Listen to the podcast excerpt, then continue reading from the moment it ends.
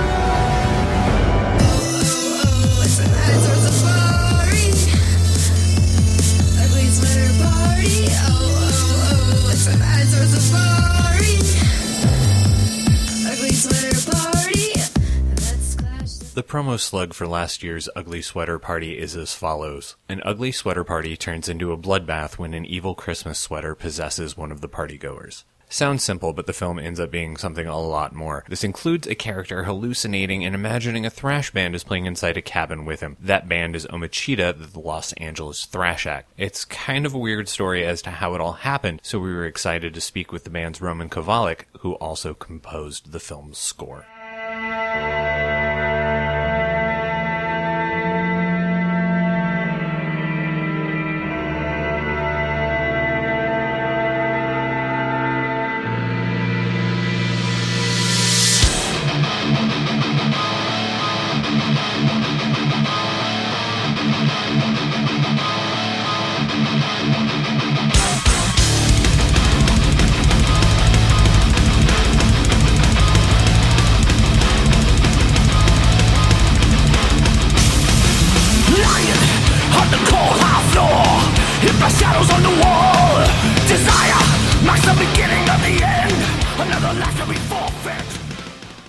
Again, thank you so much for taking time out of your day to talk to me. I appreciate it.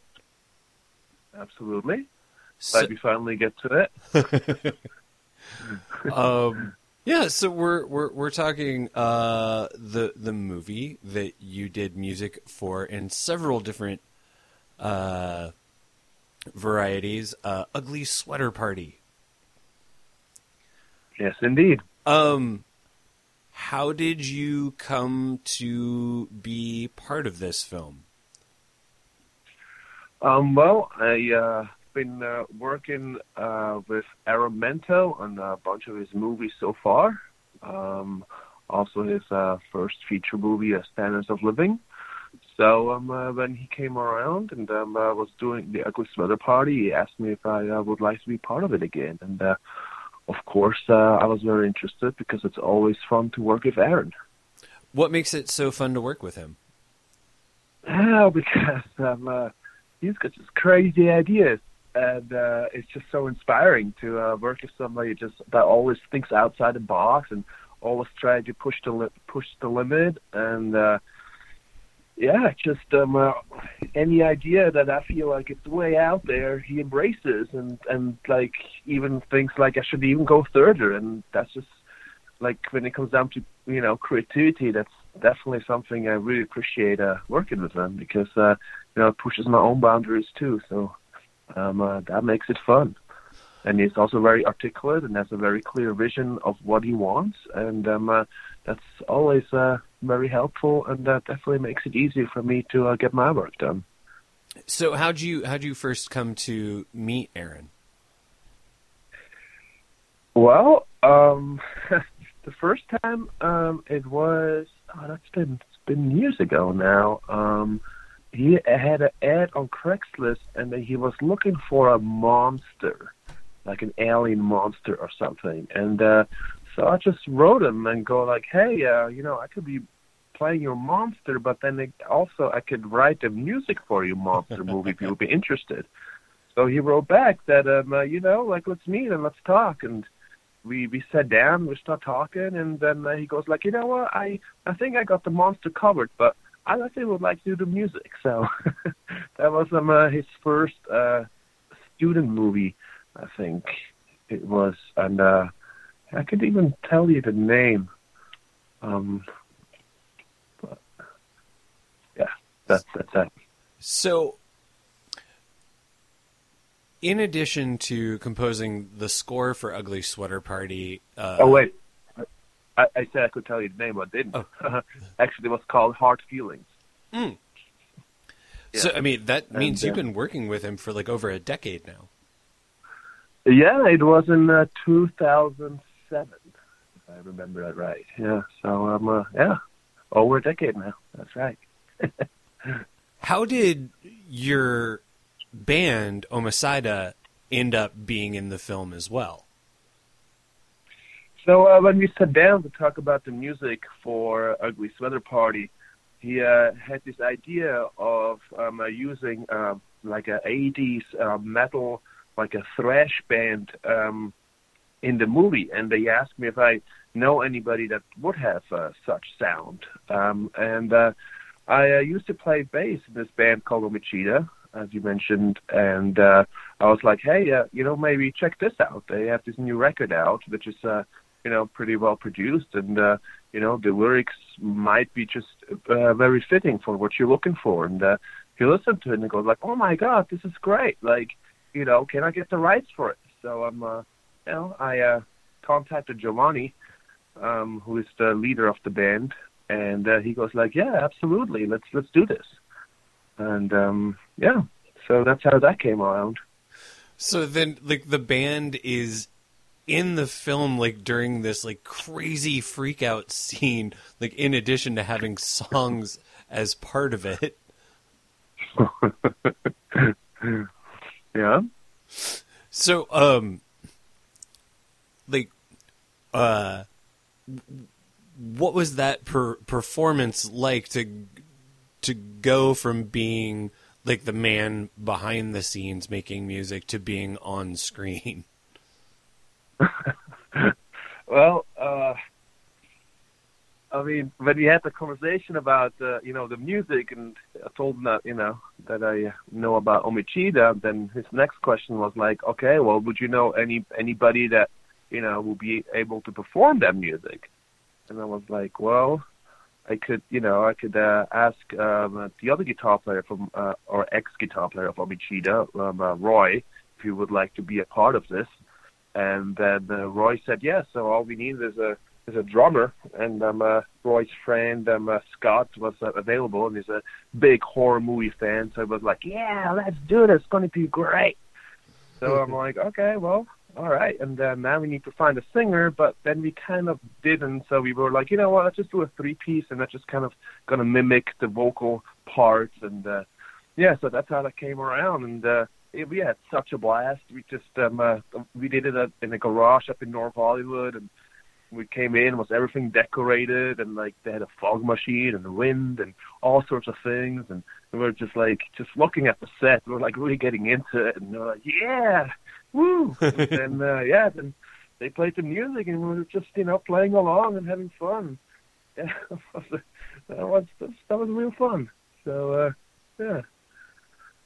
So you've done like um in addition to um doing the music for all of uh for all of these different movies from Aaron like you you work as a composer for film and television. Mhm correct yes. And you've done some like very interesting stuff. Oh thank you. Um, like I, I, I, I like looking at your IMDb page. It's just like fascinating to see that like you've done like episodes of the E True Hollywood Story.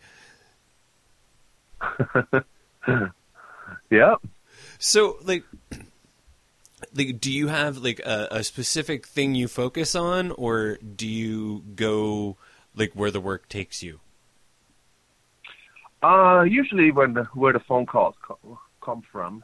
Um, but I uh, definitely feel myself more inclined towards um, horror, thriller, drama. But uh, also, I uh, did get a chance to work on a kids animation show for a little while, and um, uh, uh, like uh, I've, I've done comedies before. Um, but you know, the Ugly Sweater Party is a is a great blend of a comedy and horror. So that was real fun to kind of uh, mix those two genres together. And uh, but we also had a very conscious decision about like the this movie that we are not going to actually make it sound funny. You know, we're not going to use like kind of cheery like comedy cues. Like the idea was let's just play straight and let just the humor like you know just work its its own magic basically. So let's not have the music give it, give it away. And then again, you know, we actually went even like a little bit more into extremes with the music itself, where sometimes there is like this big orchestration over like just just picture of trees really. And and it doesn't need it at all. Like it's not asking for it. But the music just goes ballistic for no good reason. And so that's like that's kind of where you know Aaron comes in again and goes like yeah that's a great idea. Let's do this. And you know it's just that that makes it so much fun to work with him because like you know like crazy ideas like nonsense nonsensical ideas he he embraces and he wants to do it so yeah going uh going f- like what projects are you working on now Um, right now, I am uh, working on a documentary called The Knox Mine Disaster. It's about uh, um, a disaster that happened in uh, 52 in, in the Pennsylvania area where uh, uh, those mines got flooded. And um, uh, it's actually going to be a 60th anniversary um, coming up 22nd of the January. Wait a minute, so I must have been 59, not 52. and uh, so uh, we're just uh, right now on the on the finishing line to get that done, and then I'm also working on a spy movie called uh, The Cry, and then it's kind of a thriller spy, kind of like actiony, kind of a feature movie. Should be very should be fun. I'm always curious about like composition for documentaries because you're you're working with a, a, a true story, but so like you I, I know like they're they're trying to tell the story in a, a, a way that is as truthful as possible, but like then you're trying to score it without are you trying to score it without like messing with people's emotions too much? Or are you just trying to go with like the emotion of uh, whom, whomever is speaking on screen?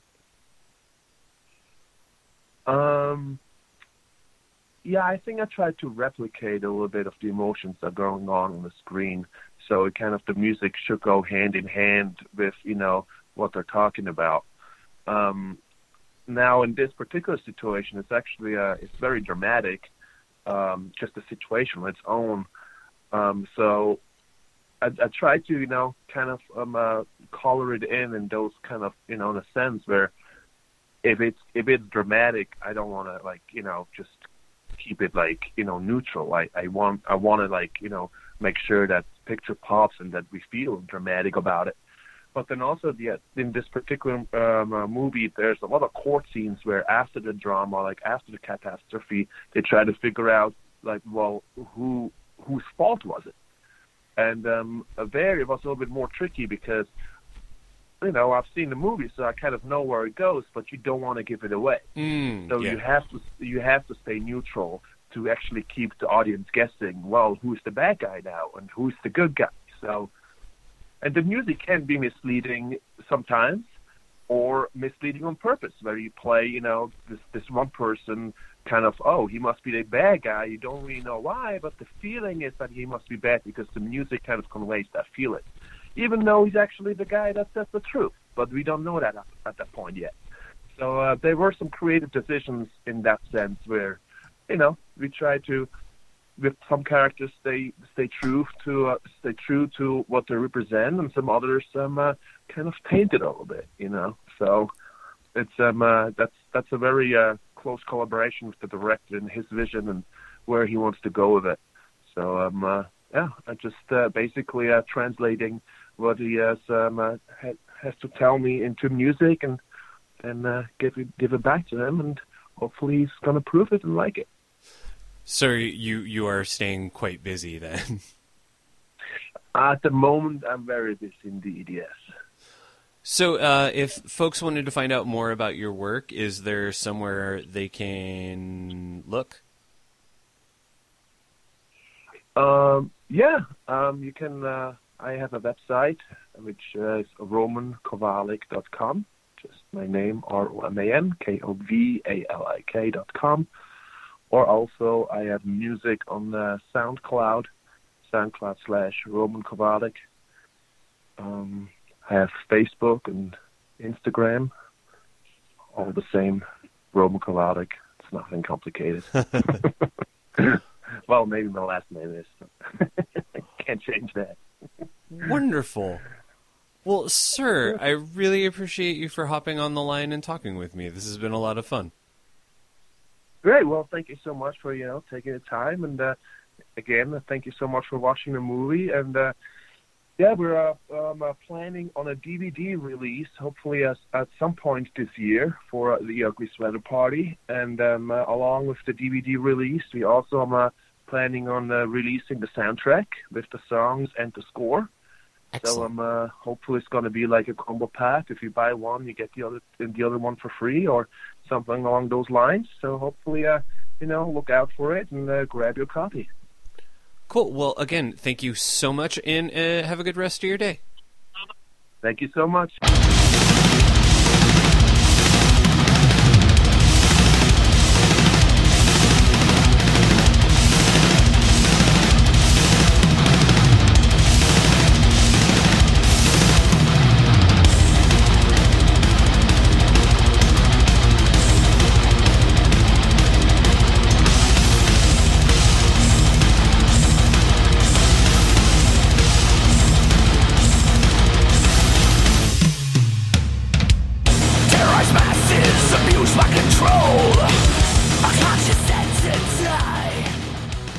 Thanks to Roman Kovalik for speaking with me. You can find more information about Roman at his website, romankovalik.com. That is spelled R O M A N K O V A L I K. Dot com. You can find more information about Ugly Sweater Party on Twitter at Ugly Sweater Film. You can find links to purchase all of the music you heard on this show in the show notes for this episode, which are at FromAndInspiredBy.com. We're also on Facebook and Twitter at FromInspiredPod. You can subscribe to us via Apple Podcasts and Stitcher as well. Please hit up the website and click on the Give Us Money button to help pay for web hosting and long distance fees. And remember to leave us a review on Apple Podcasts and Stitcher. We'll be back in two weeks talking about the heartstring tugging drama of the new film Wild Rose with the film star Jessie Buckley. Until then, thanks for listening.